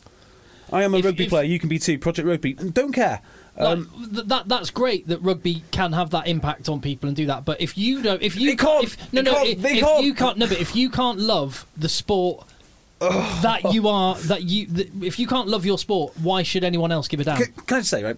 For every single ridiculous tweet which I've put out about getting more people into the game and spreading the game, I guarantee our podcast has brought more people back into the game than every one of their tweets combined. Every one of them. They're just so. They're so obviously for show. They're so insincere. And they, they they neglect every aspect of rugby. The only thing they're meant to sell is rugby. That's all. Their only job. Here's the here's the best game in the world. Can you sell it? Well, well women in rugby are cool. F- grow up. Anyway, what, Anyway, what were we saying? Uh, one, one last thing on the image rights, because I think it is worth just mentioning the Maro image rights deal again, as in the previous one, The brilliant deal Nigel Wray got on the, the snip that he got Maro Itoje's image rights Yeah. for. which which still looks it looks like remarkable value um, for Nigel Wray. So anyway, there's a few fundamental differences between that. That was Nigel Wray was buying. Um, Itoje's image rights and the returns from Itoje's Im- image rights indefinitely. Funny enough, that does sound a little bit like like a CVC deal. it does, doesn't it? Well, may, may, maybe that's a little bit I'll give like you a this CVC front. deal. I'll give you this half a million up front, and so- I get a cut of you forever. Yeah. So N- Nigel Wray paid 1.6 million for 30% of Itoje's uh, future image rights earnings. Wow. Which values him at just over 5 million pounds, which probably isn't a bad valuation. Now that, that's totally different to this because there's no um, ownership changing hands with the clubs. It is just it, they are being paid. That's the a great investment. paid. I mean, Nigel Wray's sunk a lot of money into rugby. He's just made an amazing investment there. He's going to get a lot of money out of rugby. Well, the so the reason why uh, it got caught up in the salary cap thing was Well, first of all, Saracens didn't declare that. Yeah. Uh, they're two connected parties, obviously. Nigel Wray uh, owning Saracens and Maro Itoje being a player. So Saracens didn't declare it. It was at the time when Itoje's contract was being renegotiated, and Itoje was allegedly underpaid compared to his market Yes. value on his contract. Correct. Um, and also the so here's the where the interest here's the interesting bit where Saracens totally messed up in their defence. So the salary cap manager assessed the value of that um, 30% as 800k. They had a calculated assessment. Um, Saracens had a PwC assessment but didn't rely on it. Um, and therefore, the salary cap manager's assessment of 800k, which is that really is a bargain, was the fair assessment, and Saracens were guilty of the 800k overpayment. Yeah. Saracens never actually contested the uh, Premier Rugby valuation of 800k. They only contested the principle that it shouldn't be counted as salary. So Saracens, I, I read read it back the other week. Saracens totally, totally messed up in their own defence of their own valuation Yeah. of a player. We we did talk about this off off, off air, which is Saracen solicitors failed to win a single legal document. in a 106 page report. I mean, tho- those are the people that should be sued. Yes, definitely. not it was like it was the, it was uh, the UK's answer to the court cases. The Kraken. We've got the Kraken. We've got him. We've got uh, like uh, to be so incompetent. I think what they tried to do is argue the law when you need to ar- argue the salary the cap. salary cap. Yeah. But uh, Well, Anyway. let's let's let's love and celebrate the sport then, um, because uh, Wales played and won convincingly. Great, good. Cheers. Let's Yeah, move well on. Yeah, we, we don't learn anything from that. Wales, Wales played some nice stuff, scored some nice tries. Did, did they? Okay, I didn't see. the Wales did play some nice stuff. I, I, Italy. I, literally. I I think I'm, uh, the one silver lining out of Italy being so bad, and they are garbage. They are absolutely garbage. Um, is garbage easy. garbage easy, yeah. Is you you you can without Harsh, but without even a worry, you can just double check they're getting bat uh, they- they- they're getting battered, and then put Watch the some Premiership. Premiership games. Yeah, we can watch Which Premiership. is- yeah. That's exactly what I did. Yeah, nothing nothing to learn here. And there's so there's Jo- no- Josh Adams messed up a try in the corner. Yeah. He's got a lovely try. Uh, Some of the hands for the, the Wales tries were great. Uh, he messed up a try, not putting. He didn't put the ball down until he was about a metre and a half over the try line. By I've which time his, that. his foot was in touch. I think did Wales not draw a game against Italy because of that? Oh, they went over the dead ball. Yeah, they who just would, didn't put who it- did that? That was like I want ten to say years Gareth ago. Thomas. Uh, Yeah, and I'm sure that was to win it. It was almost overtime or yeah, I think you're right. Yeah, something like that. But I, I think it should Yeah. be a law until Italy prove their worth. At the very least, they should have to be the first game on the Saturday because they're just an they're an anticlimax. You don't want Italy to come after anything, and especially Yeah. when the Italy game is on a Sunday. You're like, well, that's nothing. No, yeah. no what's, rugby. what's the point? But what if Italy are playing for? No, this still doesn't work, does it? Because if you got Italy on the final day of the weekend, you're winning the championship. No, come what may. I mean, Italy had something to play for here, didn't they? Presumably, Wales are current JB um, JB Cup holders. They must be. I don't know what what's happened to the JB Cup staff. Uh, they're not- like, they, might, they must be on furlough, but we used to have the JB Cup Twitter account. furloughed and probably IR35 probably. IR35 and furloughed, yeah. So I don't know what where they've gone, but yeah, Wales must be the uh, JB Cup holders. I'd Yeah. imagine. Well, Rome, great weekend. You can have a great weekend in Rome. Amazing Uh, weekend. As well, we, we were only there for 24 hours and we had an awesome time. And uh, but other than that, I just I don't see the point in them at the minute. I, re- I just don't see the point in them. I, I find I, am a bit down on it to be honest. Constantly rebuilding, yeah. Heard it all before. Yeah. Bringing kids through, yeah. Heard it all before. However, let me talk about this. Um, so I'll start somewhere else, and we'll get back onto Italian rugby somehow. So I have got a monumental problem at the moment. It is a problem which I I'm really struggling to solve, which is England are actually quite good. No, people have been uh, because I do um, numerous podcasts and I like rugby. Uh, and one of my other podcasts is um, pilot episodes with some aviators. I get sent these incredible. Um, like periodical ma- magazines, like quar- like quarterly ma- quarterly magazines, and I've just got Rugby Journal, a a, a, a publication that you've that, you- that you've written for. Yeah, Right. It's, it's wonderful quarterly, beautiful elite. Um, uh, it's a beautiful thing. It, it is. It's a work of art. Like Yeah. so, I sat down to read this thing, and I just opened it. I thought someone's putting in some hell, a hell of a lot, lot, lot, lot of effort here. I get another one called Wings. That's just sent sent to me because of the podcast. And some bloke has gone out to America to take pictures of a flying boat. Uh, it just it all looks gorgeous. And I'm thinking like. What do I do with this stuff? Do I have to keep it forever now? Uh, is my house going to get overrun by by high end magazines? Because I can't throw this away. Wood chipper. But no, it's just it feels like this guy's gone to America to take pictures of, of, of airplanes, and now I'm just going to yeah, great story, bro. Throw it, just like throw it away. So I'm slowly building, and I've also get Octane m- magazine too, which looks incredible. Anyway, so that that's my problem. But this is why I wanted to bring it up because in Rugby Journal this week, I think we have found the world's coolest rugby jersey. Correct. Yeah, that It- is awesome. It is the Milan 1980s. 1980s Milan cotton Silvio Berlusconi jersey. Adidas. Adidas. Yeah, Amat- And- Amatori M- Milan is the club. Uh, who? Amatori Milan. Yeah. And it is, uh, and it was owned by Silvio Berlusconi. So there's pictures of the team drinking champagne out of plastic cups in the change rooms after a game with Silvio Berlusconi. Unbelievable scenes. Unbelievable. That is ludicrous. Now, I will give away everything in this dungeon, everything, for one of those jerseys. Well, hold on. Some, uh, some of this stuff in it is mine and Phil's in this dungeon, so you be careful Uh, what well, you that give goes away. first. so yes, uh, unbel- it, it, it's great. The club doesn't exist anymore. Does it not? No. What a shame. It, it was disbanded in 2011. For what reason? And it, it began Too- in too much partying. 1927. Too much partying, yeah. Too many bunga bunga parties. Oh, what a It's- travesty. It's actually so the the quality of the pictures in the Rugby Journal are amazing. Just a very quick Google search. It's difficult to actually get. I, I can't. The only uh, the only image. It's not even of the same kit.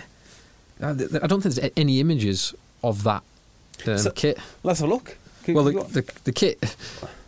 It, they're just you search for it. Milan. Amatorium. I- An, I- an, eight, an 80s Amatori uh, Eight- Milan rugby jersey, please. very late 80s or very early 90s Please. white with a little uh, italian flag with a Yeah. star above it Which Um, means they must have won something at one point. Italian Championship, maybe. I don't know. probably But um, yeah, so the Italian game happened, and yeah, fine, didn't learn anything. Wales won at a canter, and uh, and they're on for a Grand Slam. It's unbelievable, this. But there you go. yeah It is unbelievable. It's absolutely unbelievable. So I hope Wales, you you underst- Wales fans, you understand why there's no discussion because t- there's nothing. There- how- there's, how- there's nothing to discuss. How can Wales beat France next weekend? I just can't see us in a million years. We'll get on. To, we'll get on. To, they, they put 40 points on england How? How is this happening? There's something. I, I would seriously do an audit of the squad and make sure that they all still have their firstborn fit and healthy and, and with them because there's something very wrong going on here. ne- necromancy in Wales. Yeah, something bizarre. Yeah. Uh, Yeah. But there was a game which was worth talking about. Oh yeah, Yeah. this was great. another very entertaining game bit of loose refereeing let the boys play Yeah. nice long advantages um, a great great game Really good Scot- game. scotland Ireland Yeah, so I made this point on Twitter. Tell me if you think I'm right or wrong. Uh, Scotland are Harlequins in the way that they play. And now is that Ireland- is that harlequins because harlequins right now is a very different beast to harlequins at any point over the last eight years no Harlequins right now? harlequins right now Because Harlequins right now are actually just a bit better than Harlequins for the last 8 Let's, years. let's not get into Harlequins. yeah okay Oh, I've got lots to say about Harlequins. Yeah, I know. we- Lots to say about Harlequins. on- on the- MW, on the- on- MWDP. on the midweek domestic podcast. hours, hours of Harlequins chat this week. So Scotland are basically Harlequins, just unbelievably, some unbelievably talented players. Um, it can score weird tries, kind of are quite good now, but then they lose. And then Ireland are some sort of Bath, Bath, trying Bath, but they want to be Saracens. Hmm. I, I prefer the Scotland to Quins analogy. The Ireland to Bath. Like what are what are Ireland? They're like, almost like a budget England at, at the moment. Well, they, they want to do what you described as the quintessential Northern Hemisphere rugby, which is actually the quintessential way of playing rugby, which is have a massive dis- destructive pack and some guile and skill in the backs. which is what every team really aspires. Every serious team aspires to have a massive physical pack. Yeah. And certainly, any team that's ever won anything has a massive physical pack and some skill in the backs. And they're not they're not a million miles away from it, are they? They, they've got some awesome players in the pack. Um, So- I re- I really like Tadhg Beirne The way he's playing, I like him playing at six. His lineup work, both offensively and defensively, is brilliant. His work around the ruck and the maul is awesome. He's athletic. He's such a good player. Intelligent player. Really Yeah. smart guy. So And he makes he makes them tick. That they were saying on comms, right, that Ireland have got the better of Scotland around the ruck and yeah, they did. the more. I didn't think that was necessarily No, the They case. totally did. Line line out. Line out, break, yes. Line out, breakdown, collision. Not all, collisions. All yeah, it's hundred percent. Those are the areas where Ireland won this game. The collisions, the breakdown, the line out, and uh, I think it, what you actually saw from Ireland. Uh, although I don't want to be unkind to, to or suggest Andy Farrell hasn't had any part in this, all the players didn't go out there, but two months of Paul O'Connell is what you saw on that field. Um, okay, so we're going to disagree here. So watching, forwards won that game for Ireland What- by a mile. The so forwards were outstanding. The backs were okay. So watching, Ireland. so watching the watching the scrimmaging, for instance, they were giving a lot of credit to Cian Healy, and I didn't, didn't see that at all. Actually, in fact, the penalty that went against Scotland looked to me like it was Cian Healy's fault. And then later on, w, uh, WP starts walking walking backwards, and I'm like, yeah, that is definitely a thing. He was so aggressive in, in, in the scrum that I thought he was getting it wrong. In fact. That's his, that, and that's his game, isn't it? He is a super aggressive prop. So that, that was that was the first thing. The line out, yeah, they had him bang, bang to rights there. No, no to his right. Scott, what happened to Scotland's lineup was they just got You absolutely got remember, murdered. You got to remember that Beirne, when he was at Scarlets, I think he had the most steals in the Pro Four. Yeah. In the Pro Yeah. 14. Now, I don't know what how he goes at Munster, but he's a remarkable player. and then Ryan and Hendo are also fairly handy. Uh, we had one comment on Twitter which I thought was uh, bang on. I'll try and find it at Rugby Podcast. We are, and it was. Uh, is Iain Henderson the new Tom Croft, peaking to his best every Lions here? God, God, He's good- playing some good stuff, and he he was on a great run of form in the last was- Lions. That was JK on Twitter. Thank you. Um, it it doesn't help that Scotland are on their third choice hooker. Mc- McInally and uh, Fraser Brown will be one and two, Yeah. one A and one B. Yeah. Um, so that doesn't really help. I, I thought the Irish pack were, were really, really good. And I, don't, I don't know if it's the Paul O'Connell thing. I, I could Do- just be do you think they stood up correlation and causation. Do you, do you think that they stood up well in in, in the back row back battle? 'Cause 100%. They won the breakdown. I, thought Ritchie and Watson in particular. Second Yeah. half, I do. I really like. Watson, had a, Richard- Watson had a really good game, yeah. Yeah, So I, I, I thought they were far more even, particularly in collisions than maybe you guys do. Um, and then there was just some luck too. Uh, that that first try was was outrageous, and there again, it could have been more outrageous because if Hogg collects that kick, it looks like one of the best bits of skill that I've ever seen. that's the Henshaw try. No, the oh, the, the first, the try. first. Yeah, Sorry. yeah. Now that try is outrageous. it isn't it. Yeah, because it's the it's the charge down. It's Hogg tries to kick it, totally mistimes his kick, kicks the ball into his own chin, and then it bounces into his pass so he can kick it again. And that was a great kick. And then Finn over kicks it, but it hits James was it, Lowe. Was it Lowe?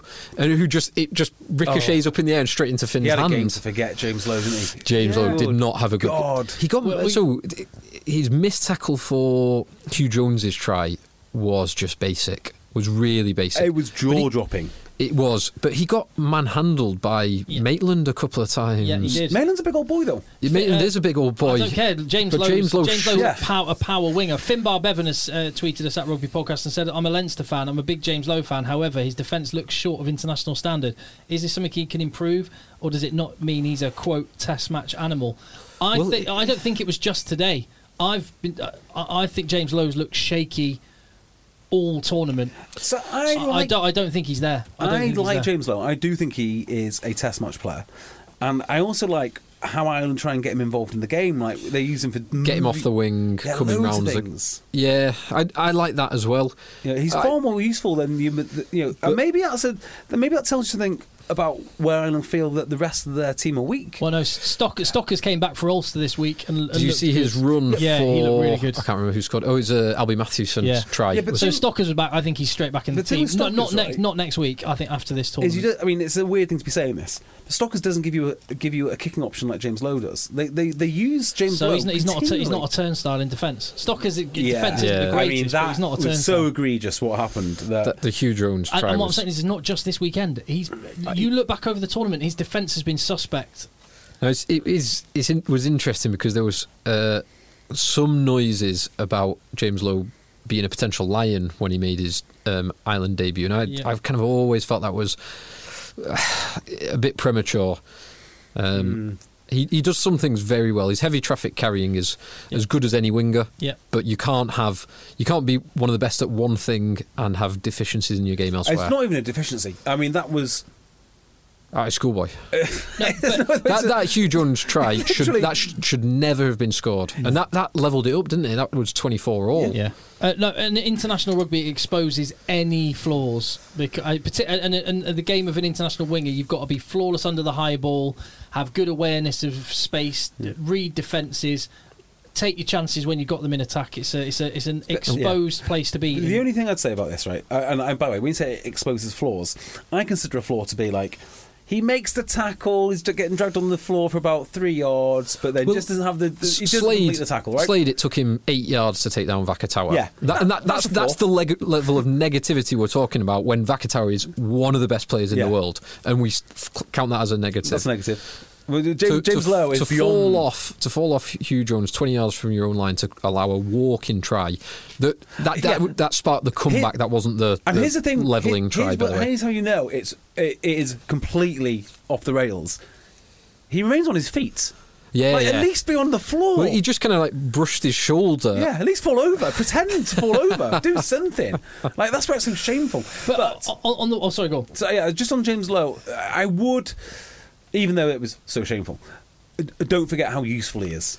Because that's the other side of his game. He is incredibly useful. I think he's very dynamic at the ball, and he's a good kicker. I think Oh, there's loads of loads of I, I. I agree with all this, but look at go back and look at the games from this tournament. He cost he cost several tries from poor defence, and Hmm. at the highest level, that that's that's going to cost you for for as you're going to have a net net negative at the minute. I'm not saying not writing him off, but I'm saying let him go back to Leinster and and start playing well again because it's he's been exposed. And but but on on a broader point, it when we have mentioned this recently over the last year or so, but are we really seeing the end of the age of the power wingers? Because as as much as I and do for Scotland looks good at times, he also gets a bit exposed. And then Joe Cokanasiga hasn't materialised. So you've got James Lowe, Joe Cokanasiga, Iron Do, George North is no longer really international winger. He's actually 13 now. right? Yeah, well, he's, he's- playing well at thirteen. Yeah, he played- no, He's he's the playing second coming well, of Bod, but- from what I understand. yeah, he's, yeah, he's playing Ju- well at- Julian Savea as well. Julian Savea. So we may was we, might- kind we- of dropped in uh, Yeah. in favour of guys like uh, Will Jordan, Jordie 100%. Barrett, Damian McKenzie, Ben Smith, guys who are not Tommy um, Enormous Te- Teddy players. Thomas.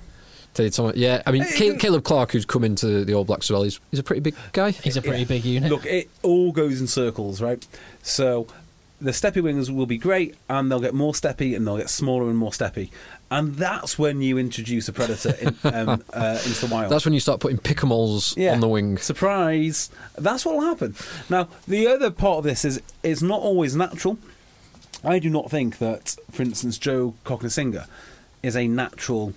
You know, has developed naturally. They've seen him at a young age. You're massive. You must play. Turns out he's not as good at rugby as maybe we thought. Um, Ian, Ian Dew is interesting because again he's just a physical specimen, isn't he? And he made mistakes. Uh, one of the most egregious ones I saw today was when he ran into touch. You don't do that. No one does that. Yeah, You know, that Well, he is tr- like- he, tr- he went round because he bumped off someone. If it's the one I'm thinking, of, he Yes. bumped off someone and then And Henshaw, Henshaw- nails him. Wow, that was a hit. and then uh, they the have a bit. Yeah, they have a bit of head to head, and then Indu picks him out slightly Yeah. later on. Oh yeah, and goes down his channel. Yeah, and makes makes some gains. I've met his brother um, a couple of times now. His brother's about six inches shorter than he is. Yeah, but I tell you, there's something about the power of the man in the, just in the handshake, and just uh, he just strikes me as an incredibly strong human being. Um, does. Yeah. God knows what Akker would be like if he. Well, I know exactly what he'd be like if he's six foot. Do do Duhan? Duhan? six foot four. Duhan's Duhan's massive. It's unbelievable. So yeah, I have no doubt that that, that, he's, that he's class. But like Tim says, um, you know, it just that weakness at the highest level, you can't run into touch. Yeah. Byron Yeah. McGuigan uh, uh, would not have done that. Just No. on, uh, I'll tell you what, what, one potential Irish winger. Let's just have a, a replay of that uh, Tadhg Furlong step. Oh yes. Oh, advert! Bloody advert! Goodness Oh, me. man. The amount of BT money it was meant to that you have, you don't have premium, pre, premium YouTube. Here we go.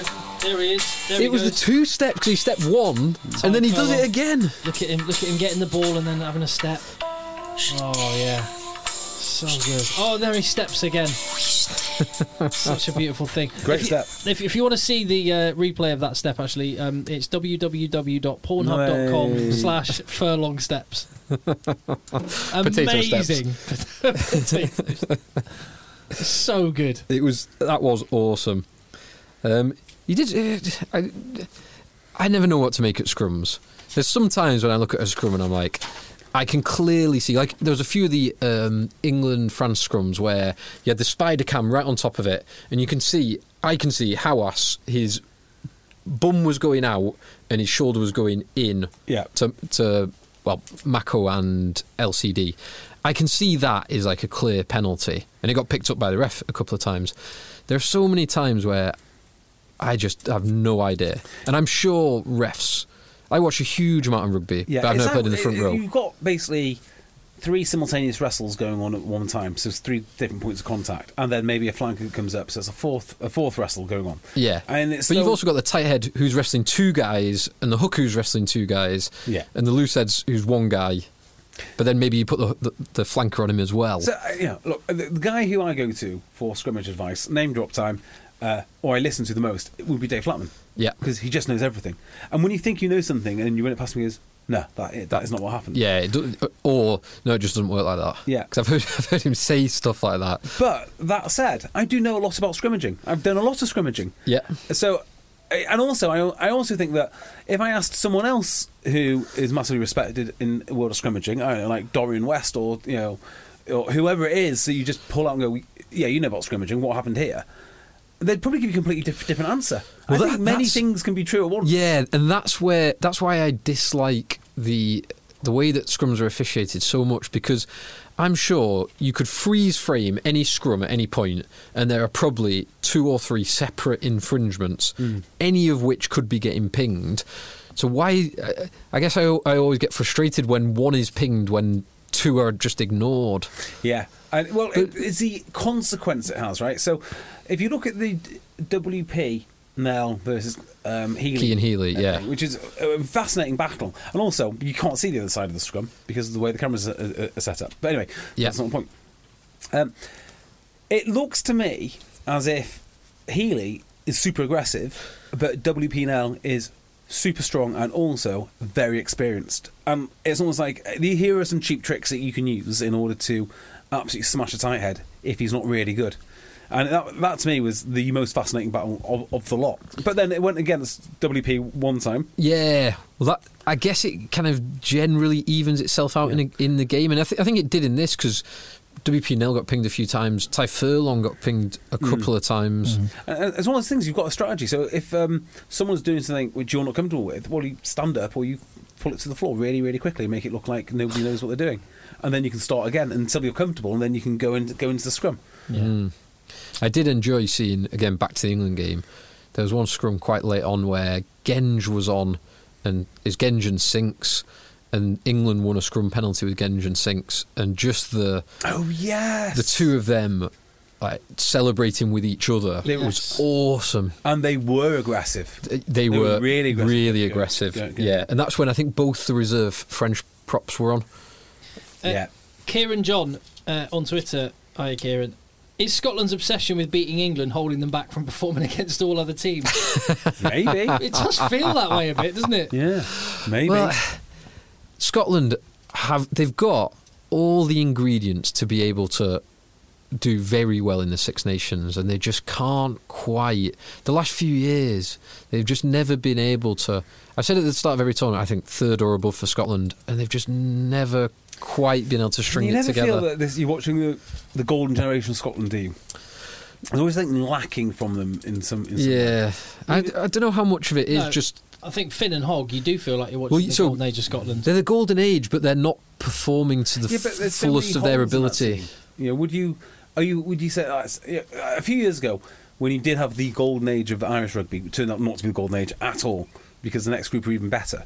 But like you'd say, oh yeah, Uh, O'Connell is one of the best locks in, in the world. Then you've got uh, Stringer and uh, and O'Gara, and then you know all of these lads, um, whoever else it'd be. O- Bard. O'Driscoll and D'Arcy in the centre. Hold on, they, they managed to equal the best performance of any Irish That side at a World Cup. Fair play. Getting to a quarter final. yeah, fair play. I mean, that's that is quite uh, quite something. You never fit, really feel that you're watching that in Scotland. I don't know. I, Maybe it's I think I they've think got they've it. got it, but it's. I just want whether it's luck, whether it's consistency. whether- I'm sure they they've got it in them. They beat France last year. They were Yeah, the only te- they were the only team to beat France last year in the Six Nations. Yeah. Um, They've got, they, they've got, a it, massive performance every tournament. but they They're just the only can't. team last year to beat France. Is that right? yeah. Yeah. France won it last year. No, England won it. Yeah. can't remember. Uh, can't remember. Jo- Everything's Johnny. McFadden tweeted, "Are Scotland a myth?" Which uh, again, same stuff. I know what you're saying because we, we see these we see these amazing 80 minute performances and then we see them being patchy. Yeah, and then I, I don't think it particularly helps when you've got your captain and some of your best players. Um, you're 15, you're 13, you're one of your wingers in Maitland, you're 10, your inspirational second row all going back to play for their clubs in England or France. Hmm. So in that three week period, well, actually, they, they did have a rest week because the France game got cancelled, but in that three week period, they should have played no rugby or, or one um, Six Nations game, but they played two club games. Oh God! And- we've and all got the travel. I, yeah, we've still got France, Scotland to look forward to. Yeah, so this is the frustration. We'll obviously come on to next week's games in a little Yeah. bit. It's not Super Saturday. yeah, and this, I really think that this should have been predetermined in the tournament.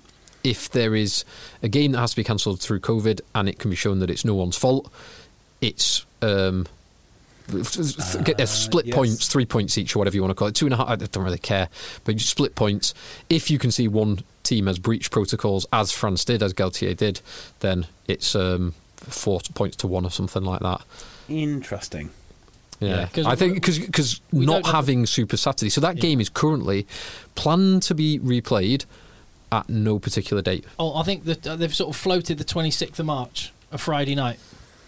Oh, but then Scotland won't have half the players because Yeah. they'll be pl- committed. To, Scotland might not have Hogg. They might not have um, Harris and Finn. And, It'd be interesting to see how France Johnny play Gray. that if they can win the championship. Yeah, I completely forgot that. Wasn't I? I do the sensible thing. Just play it on the Sunday after the Saturday. Yes, just cancel it at this point. Just just roll it straight uh, straight through. Toss of a coin. One team gets four. po- Actually, no. France, France, uh, So France breached. let's talk about ne- ne- ne- next week's game. Yeah, and let's talk Yeah. about the, the championship potential decider. It might not be, it might be. But Wales win, they get the Grand Slam, obviously, on the championship. Um, Never seen anything like it. how do Wales how do Wales win this? Do they just do what they've done? Is that it? Just show up and hope someone gets a red card. Yeah, red card, two dodgy refereeing decisions. That should do it. Yeah, they can do two. yeah, two tries up early through complete freak tries. That's going to be very helpful. Yeah. And there's every chance that France will lose their mind and get red card. Every Yeah. double two red cards would see them home. Yeah, if only Sebastian Vahaamahina was guaranteed to be playing, he could Damn it! he could elbow uh, Wainwright in the chops. That'd be per- that would be ideal. That would be ideal. Uh, that's I, this is the only. I, I honestly think this looks like a thirty point drubbing. I, I I just know it won't be that because I, I, Wales I might, I might be wrong. to stick in there. Wales Wales' defence has been really good. Their handling's been really good. They've been intelligent. They have had some luck. They've, they've red unquestionably two had lucky some luck. tries, a win against Italy. Hear me now, believe me later. They're going down hard against France. I think this is like when reality hits. You can only. Uh, you can only kind of stumble your way through so many games, and I know people find this ho- horrifically offensive. That is what has happened. They're- This is not a great team. It's just not. It's, it's most of a Gatland team. The players are That's almost different. It's different. But they, they've been upskilled. He's upskilled the Gatland team. They've Well, still they've still got the tenacity and defence. They've still got the fitness. They've been playing some some nice rugby They when they, when they've had the chances. My money is going on France by more than twenty. More than twenty. I, I think it'll be close. I think France will win actually, Mm-hmm. um, and it'll keep the tournament alive. But I think it'll be a very close game because Wales, th- they are so tough and nuggety. They, I, they I tell, really tell you are. one guy who I think is play, played himself into a Lions squad is Josh Navidi. I think he's gonna. I think he's gonna be in the Lions squad. And bearing in mind he didn't start that first game and he only got on early because of Dan Lydiate. And Faletau looks like he's playing playing Yeah. some of his best Yeah. stuff. Talk- So ages. talk well, about- Fa- Faletau doing Yeah. a Tom Croft. yeah, So- oh, maybe totally. maybe I'm changing my mind a bit now. Alun Al- Wyn is Alun Wyn well. Jones Yeah. has rolled Wyn back the Jones is years. going well. Ken, Ken Owens is rolling back the years. Biggar's still class. But they're just not. George North and Jonathan Davies. If you'd have told me two years ago that that would have been an inspirational distribution, distributing centre partnership, I would have thought you were crazy. Yeah. They, they're playing great. Liam Williams at the back as well. It's just Yeah, they're, Li- they're a Liam class Williams is- Wales are a class side. And Dan Biggar, big occasion. He has a big game. And Louis Rees-Zammit. Dan Biggar is the greatest of all of, of all the Six Nations fly half. So yes, and, and give them. It doesn't matter which one of their um, nippy little nines plays. All of them are electric. It's, it's a bloody good. I'd tell you who, really who've been team. very impressive, and they, they're probably the least athletic looking pairing of any of the, the players in their positions, but have been playing really well. Is Wyn Jones and Tomas Francis. Yeah, you're right. Wyn Jones has been a great player. This he's, I'm he's right. been Yeah, great. I've- I, you've not convinced me that they have absolutely no chance. no, no, no. I was kind of on board. I do uh, think I do think France will win, but I, I, I agree with Phil. I'm going to go for France by six. yeah, give me France France by four points. the rubber meets the road this weekend. this is this is the what it can't continue. I'd love it to continue. So.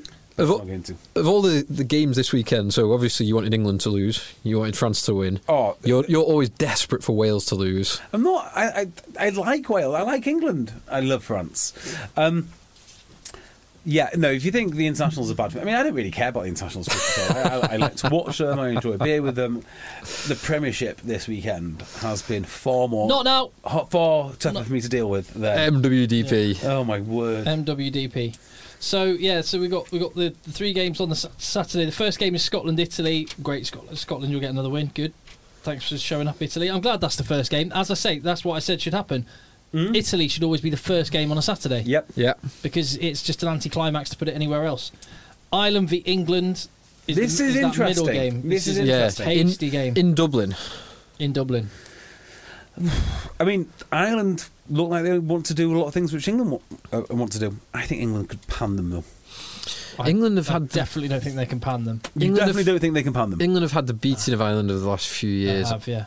Generally, I'm probably missing a game or two. Um, Ireland went to Twickenham in 2018, was it, and beat them at, at Yeah. Twickenham when with Anthony Watson playing 15. I'm trying to think now. Yeah, no, I think England could. Uh, England could could pan, pan them. It could be brutal. This. I, I think it, this will be a close game. I mean, what do Ireland want to do? They want to. They want to beat you up. Uh, and they, I thought they were kind of on par with Scotland. Now Scotland But did beat England, Th- yeah, Scotland right? did beat England up. but I'm not entirely sure that Ireland are going to get away with that England pack. Put it mildly. I, I think it will be a close game. I think the, the two teams are well matched. Um, I, th- I think Ireland are they're, they're pretty streetwise as well. They will they'll be very good at slowing that England fast ball down. Yeah, and I think they're dangerous at uh, line out time as well. England uh, won pretty much. I think you might. You're right. 100%. You're right, Phil. They- uh, Pretty much 100. percent 14 out of 14. Yeah, and and they were a massive part of the the launch of their attack, and I think Ireland won't make it as easy. No, them. I mean losing lineouts is kind of unacceptable in, and you know at, at any level really. I imagine England will have enough to. I don't know. It, it's more can Ireland manipulate the lineout to go to places that England don't want rather than stealing the lineout. Does that make sense? Co- Connors and Tadhg Beirne uh, and, a nuisance at the breakdown. Uh, they can. Is they can disrupt the flow that, that England managed to get. Those lo- we're not going to get those long passages of open play because Ireland will play a different type of rugby than France played. It'll be lo- it'll be a bit more stop start. There'll be a few more kicks going into touch because Ireland will back their line out. Yeah, but Um, uh, winning a lineout is one thing, right? And I have no doubt that they can win lineouts. We've seen it. Uh, I, I have no doubt they can pressure an England lineout. But if you're putting pre- so yeah, here we go.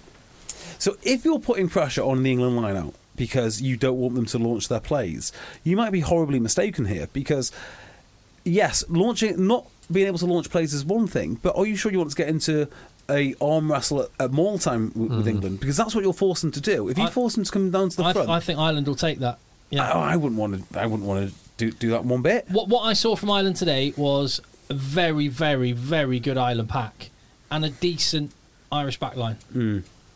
Garry Ringrose had a pretty poor game. James Lowe had a poor game, but I, I thought the Irish pack were great. I think they'll back themselves to. to So what, uh, what are you saying? I'm saying England by at least ten. Hmm. I don't think it'd be that much. I think I like to think England will win. England by six. I'm going to say England by two. England by two. No, Tim, no. You just you, you're doing that thing where In you're, Dublin. You're underplaying your own team for your for your own purposes here. In Dublin, Like, like you do with Wales. I I, I just said exactly what I, exactly what I think.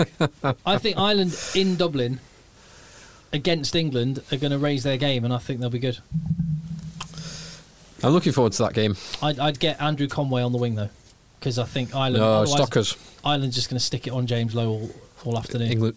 I think you've got. I think you're both completely mi- mi- uh, mi- misled there. I don't think either um, Stockers or Conway, Addison. When was the last time Addison actually played a game of rugby? I don't know. Is he still hurt? He's not played in a while. Your ex Hey- sharp Mike Haley then. Haley. Yeah, Haley, Haley can play. yeah. Haley. Uh, in fact, he just returned. He he was he was injured for a little while. I think. Just turned. Oh, returned- speaking of people returning in a Munster shirt, Carbery. Oh yeah, he Carbery's did. back and looking good from, That's from the great. limited f- footage I've seen. That is fantastic to see him back. What I spent Yeah. a long unless road. your surname's surname is Burns. Either Billy or Yeah. Yeah. uh, one of the two other ones that play at Leinster. Exactly. Yes. Yeah, you don't want that. You- This is exactly what you don't want. correct. Excellent. right, wrap this up. We'll do an MWDP. Yes, and I'm going to tease ahead. Uh, you well, you thought that the the au- the s- audio I had of Brice Dulin on the last podcast was good. I've got something on the midweek domestic podcast that is incredible. I can't wait to share with you. So uh, make sure you join us for that. Hit subscribe wherever you get your podcasts, and then you'll get every episode delivered to you. To this week, we're we're the only podcast that's there for you every single week, 52 weeks a year, and every Monday morning. Uh, so thank you very much for listening. At Rugby Podcast on Twitter. He's at J Bowmore. I'm at Cocker. Fill in your DMs. We're on Patreon. Let the boys play.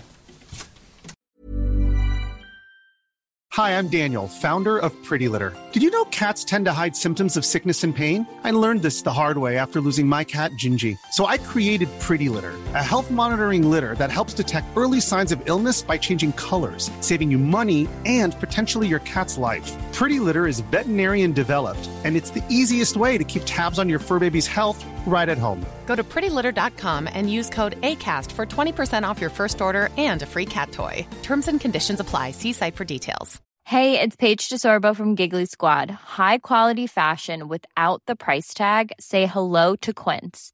I'm snagging high-end essentials like cozy cashmere sweaters, sleek leather jackets, fine jewelry, and so much more. With Quince being 50 to 80% less than similar brands.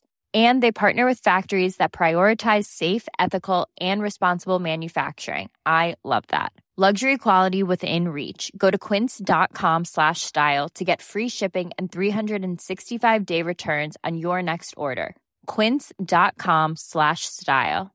Mom deserves the best, and there's no better place to shop for Mother's Day than Whole Foods Market. They're your destination for unbeatable savings, from premium gifts to show-stopping flowers and irresistible desserts. Start by saving 33% with Prime on all body care and candles. Then get a 15-stem bunch of tulips for just $9.99 each with Prime. Round out Mom's menu with festive rosé, irresistible berry chantilly cake, and more special treats. Come celebrate Mother's Day at Whole Foods Market.